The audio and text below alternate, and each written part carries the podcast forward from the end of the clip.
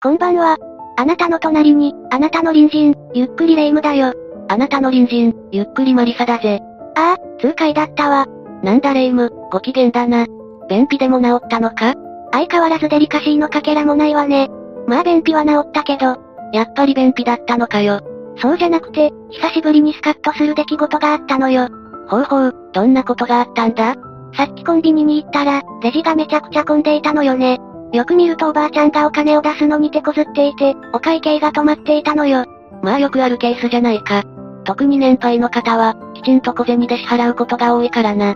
みんなよくある風景だと思って見ていたら、その後ろにいたカップルが急に怒り出して、そのおばあさんに対して、はよせえよ、と怒鳴った後、おばあさんの肩を掴み出しちゃったの。おいおい、それは穏やかじゃないぜ。イライラする気持ちはわからないでもないが、これはやってはいけない行動だ。さすがに私も止めた方がいいと思った瞬間、前にいたいかつい男性が、兄ちゃん、お年寄りは大事にせなあかんのとちゃうか。って言い出したのよね。そのカップルが訂正よく振り返ったんだけど、その男性のいかつさに無言になっちゃって。うわ、それはダサすぎるんだぜ。結局そのままカップルはコンビニから出て行ったのよ。本当に見ていてスカッとしたわ。最近はこういった、俗に DQN と呼ばれる人たちが増えたからな。今回は何事もなくてよかったけど、結構トラブルに発展するケースもあるんだ。ニュースとかでもちょくちょく見るわね。こういった DQN に対して、何か罰則とかで対処できないのかしら？近年ではこういった DQN 行為に対して、色々と刑罰ができてはいるが、今回のような街中での恫喝は、色々と難しいだろう。ただ大きな事件に発展すれば、何らかの罰則ができるかもしれないな。それこそ以前の煽り運転のようにな。そういえば、ドライブレコーダーが普及してから煽り運転について、テレビでもよく見るようになったわね。ああいうのも、今は取り締まれるのよね。ああ、煽り運転は昔から存在していた。だが明確に取り締まりや罰則が決められたのは、令和になってからだ。そうなのね。法律ができたのって、結構最近の話なんだ。ああ、法律で妨害運転と明記されたことで、取り締まりもしっかりとできるようになった。通報されれば、警察もしっかり動いてくれるぜ。ただそこにたどり着くまでには、多くの悲惨な事故が数多く存在していたんだ。ということは、今回は煽り運転による事故の話ね。今回紹介する内容は、煽り運転が世間一般的に、大きく注目されることになった事故だ。この動画を見れば、煽り運転を行った犯人の異常性や、当時の法整備の甘さがよくわかるので、最後まで見ていってほしい。このチャンネルでは、事故や事件に関する事例を紹介していくわ。気になった方は、ぜひチャンネル登録と高評価をお願いなんだぜ。それじゃみんなも、それではゆっくりしていってね。今回紹介する事故は、東名高速夫婦丸暴事故だ。さすがにこの事故は聞いたことがあるわ。確か高速道路での煽り運転の結果、人命が失われた事故よね。この事故は2017年6月5日、神奈川県足柄上郡大井町の、東名高速道路下り線で発生した交通事故になる。煽り運転を受けて停車していた乗用車にトラックが突っ込み、2名が命を失うというひどいものだった。この事故が起こった原因が煽り運転であったことから、世間一般に煽り運転の悪質さや危険さ、怖さが認知されることになったんだ。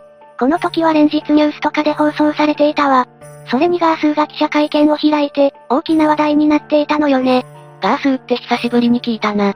当時官房長官だった菅義偉元首相がこの事故に言及するなど、異例の事態になった。確かこの事故の後、煽り運転が厳罰化されたのよね。それほど大きな影響を及ぼしたこの事故。まずはその事故の内容から見ていくことにしよう。この事故で命を失うことになった被害者夫婦は、その日ディズニーランドに娘二人と共に出かけていた。そして、実家である静岡県に帰る途中で、今回の事故に遭ってしまう。楽しいディズニーランドの帰り道で、こんな凄惨な目に遭うなんて、本当にかわいそうすぎるわ。この事故の発端は本当に些細なものだった。それは高速道路で立ち寄った、サービスエリアでの出来事だったんだ。被害者家族がサービスエリアのパーキングから出ようとした際に、入り口付近で停車している車を発見するんだ。その車は明らかに入り口を塞いでいたため、被害者家族の父親は、邪魔だどけ、と怒鳴ってしまった。それはちょっと危ないわよ。気持ちはわかるけど、これは、どんな人間が乗ってるかわからないし、父親からすると耐えなく、思わず出てしまった言葉だったんだろう。ただこの一言が、とんでもない事態を引き起こすことになる。この停車していた車に乗っていたのが、今回の加害者である石橋和穂だった。石橋は婚約者の女性と一緒に、箱根などを観光した帰り道で、この注意に対してブチギレてしまうんだ。そうよね。確かに腹が立つ気持ちもわからなくはないけど、彼女も一緒にいるわけだし。ここは穏便に。後で詳しく説明するが、この彼女が一緒にいたことも、石橋の怒りに拍車をかけていた。石橋は先に出発した被害者家族を、時速100キロのスピードで追いかけたんだ。そして被害者家族の車に追いつくと、その車の前に入り減速を行い、車を急接近させ始める。ちょっと、高速道路でそんなことをしたら、危ないことぐらいわからないのかしら。被害者家族の車が車線変更をしても、石橋は執拗に、その前に割り込む行為を繰り返し続けるんだ。さらに幅寄せやハイビームでの威嚇行為を行い、悪質な煽り運転を繰り返す。それは700メートルの間に4回もの進路妨害が行われ、この煽り運転は 1.4 キロも続いたんだぜ。いや、それは、被害者からしたら、恐怖以外の何者でもないわね。実際この時運転をしていた妻は、身の危険を感じて、車を停車させるしかないと判断した。そして、速度を落として車を停車させると、石橋の車も被害者家族の車の前に停車したんだ。ここって高速道路でしょ。確か車の停止は、禁止されているんじゃないの？もちろん停車は禁止されていたが、それ以上にこのまま運転を続けることは、危険だと判断したんだな。それにしても、被害者の車の前に止めるって、逃さないっていう執着を感じるわね。だいぶ異常じゃない？そして石橋は自分の車から降りると、被害者家族の車へと歩み寄り始める。そんな石橋に対して、後部座席に乗っていた被害者家族の父親が、スライドドアを開けて対応してしまうんだ。やめた方がいいわよ。こういう時は、すぐに110番した方がいいわ。それにこの石橋って男性も、高速道路で車から降りるなんて、相当やばいわね。石橋は、喧嘩売っとんのか、と叫び、父親の胸ぐらに掴みかかる。父親は高速道路ということもあり、すぐに石橋に謝罪をして、その場を収めようとした。しかし落城した石橋は、高速道路に投げ出すぞ。と言って父親を引きずり出そうとするんだ。やばいやつね。相当イカれてるわ。そんな石橋に対して一緒にいた婚約者の女性が、子供もいるじゃない、やめて、と制止する。この女性の制止により、ようやく石橋は被害者家族の車から離れて、自分の車に戻ることになった。ただその瞬間、被害者家族の車に、大型トラックが突っ込んできたんだ。そして被害者の車は、そのまま玉突き事故のような形で石橋の車に衝突する。この衝突により車外に出ていた夫婦は、そのまま命を落とすことになった。そんな、なんてことなの。これってトラックの運転手も、なんとかできなかったのかしら？正直、事故が起こった場所は高速道路の真ん中だ。さすがに車が停車していることを、予測するのは難しい状況だったと言わざるを得ない。この事故って確か、夫婦は命を落としたけど、車に乗っていた娘二人は大丈夫だったのよね。幸い娘二人と石橋は軽傷で済んだ。ただ婚約者の女性は、腰の骨を折る重傷を負った。改めて見てみると、とんでもない事故内容だわ。頭に来たのはわからないでもないけど、高速道路という場所や状況を考えたら、この石橋という男性の行動は異常すぎるわよ。今回、事故の原因となった煽り運転を行った、石橋という男性だが、実はとんでもない人物だったんだ。とんでもないってどういうこと？では次に石橋という男が、どんな人物だったのか見ていくことにしよう。石橋は3人兄弟の次男として生まれた。彼が高校2年生の時に、両親が離婚をしてしまうんだ。その結果、石橋だけが母親に引き取られることになる。もしかして家庭環境に問題が？離婚後も父親との交流は行われていて、普通にお金を借りたりしていた。一方の母親との関係も良好で、石橋は母親の代わりに働き、家賃3万円のアパートで、助け合いながら生活をしていたんだ。話だけだと、普通の感じじゃない？とても煽り運転をするような人物には見えないわね。ただ石橋には、一つ大きな問題があった。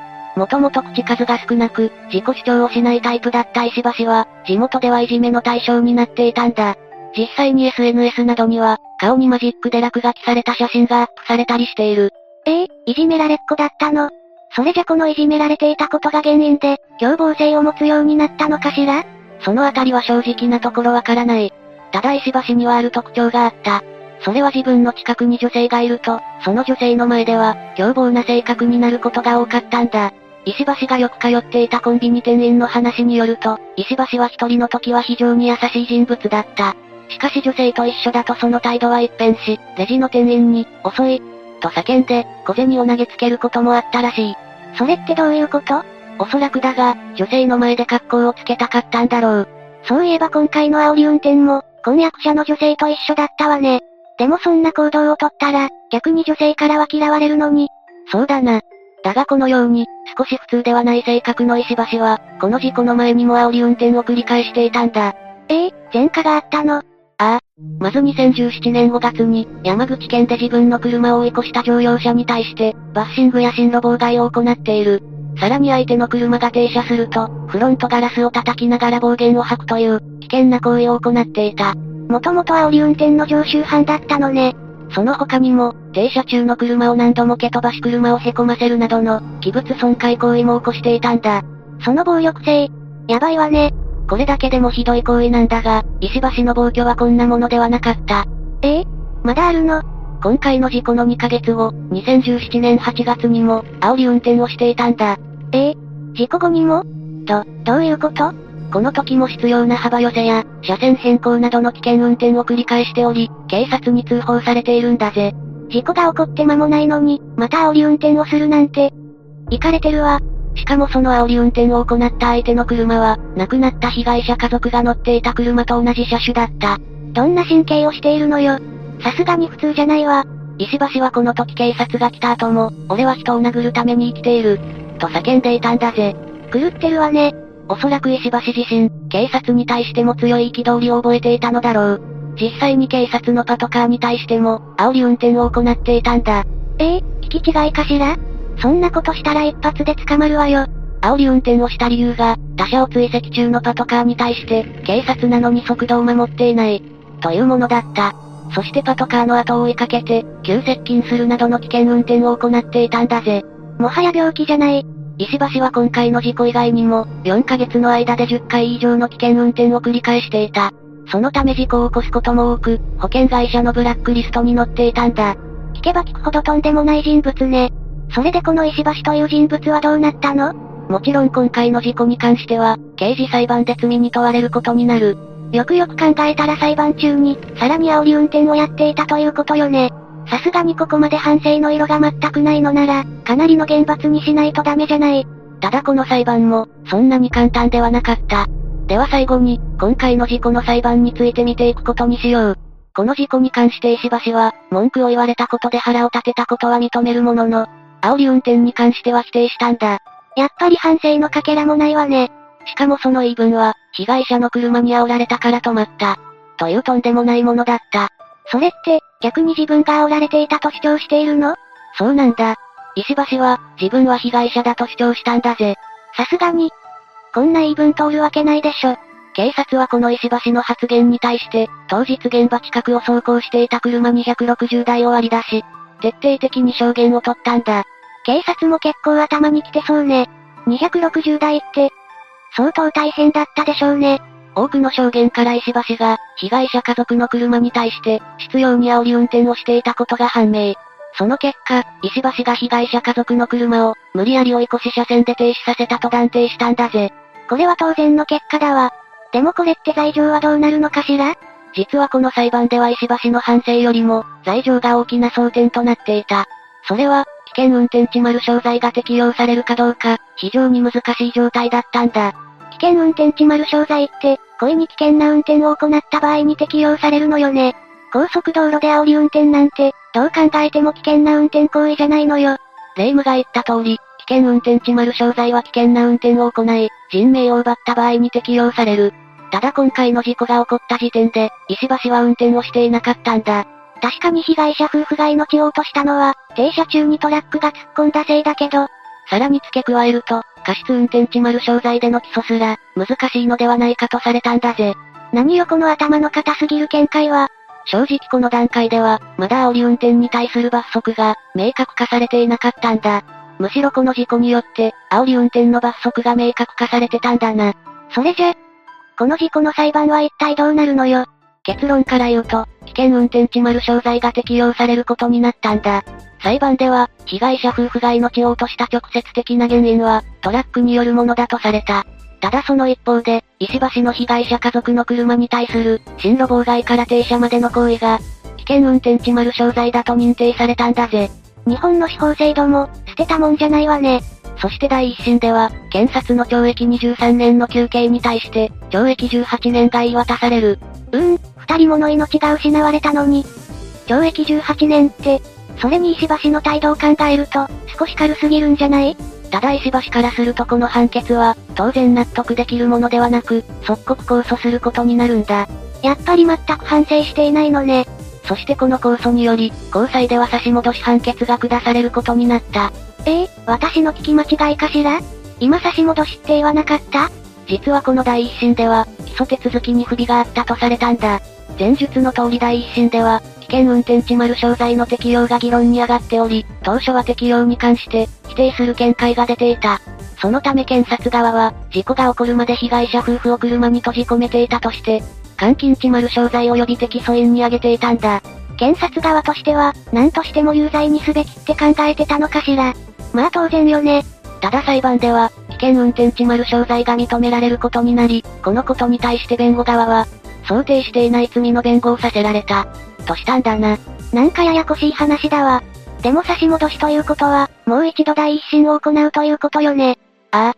差し戻し審でも石橋は、危険な運転は一切行っていないと無罪を主張する。さらに、トラックの運転手が被害者家族の車に気がつかなかったことが、事故の大きな原因だったと言い放つんだ。こいつ、許せないわね。今までと違い、一応はスーツ姿で反省をしたふりをしていた石橋。ただその動作や発言は、むしろ逆切れに近いものがあったんだ。さすがにこれで減刑になんかなったら、ちょっと許せないわよ。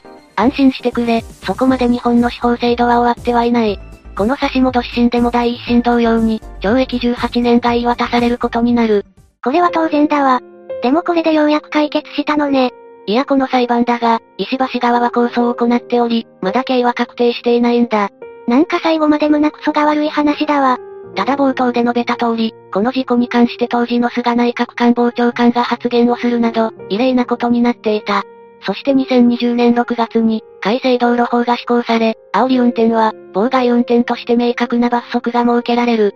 違反1回で即免許停止処分となり、3年以下の懲役、50万円以下の罰金と定められたんだ。さらに高速道路においては懲役5年以下、罰金100万円以下となっているんだ。煽り運転をしただけで、一発免停なのね。それだけ煽り運転は、人命に関わる危険な行為になるんだぜ。この事故の結果、いろいろと罰則が強化されたのはいいことだけど、犠牲者が出てからというのがいただけないわ。やっぱり問題が起こる前に解決すべきよ。マリサもそう思わない？まあ当然、犠牲が出る前に改善するに越したことはないな。それじゃ早速行きましょうか。行くってどこに行くんだよ。そんなの決まってるじゃない。私たちで世にはびこる、DQN な奴らを成敗するのよ。ふふふ、自分のエゴのために迷惑行為を繰り返す愚かな奴らめ。震えて待つがいいわ。そういう変な正義感を持った奴が、実は DQN だったりするんだが。私が DQN？ 正義の反対はまた別の正義って、誰かも言ってただろ。それに自分が正義だと考えているとき人間は、自分が正義と思ったとき、人間はどれだけでも残酷になれる。なんて言葉もある。ぐぬぬ。正義とは、何なんだ。じゃあ、次回までのお別れだ。それまで皆が、正義についての答えを出しているよう祈ってるぜ。ぐぬぬぬぬぬ。正義の味方って、悩んでる。ふふ。それじゃ、次回も私たちの隣人として、ゆっくりしていってね。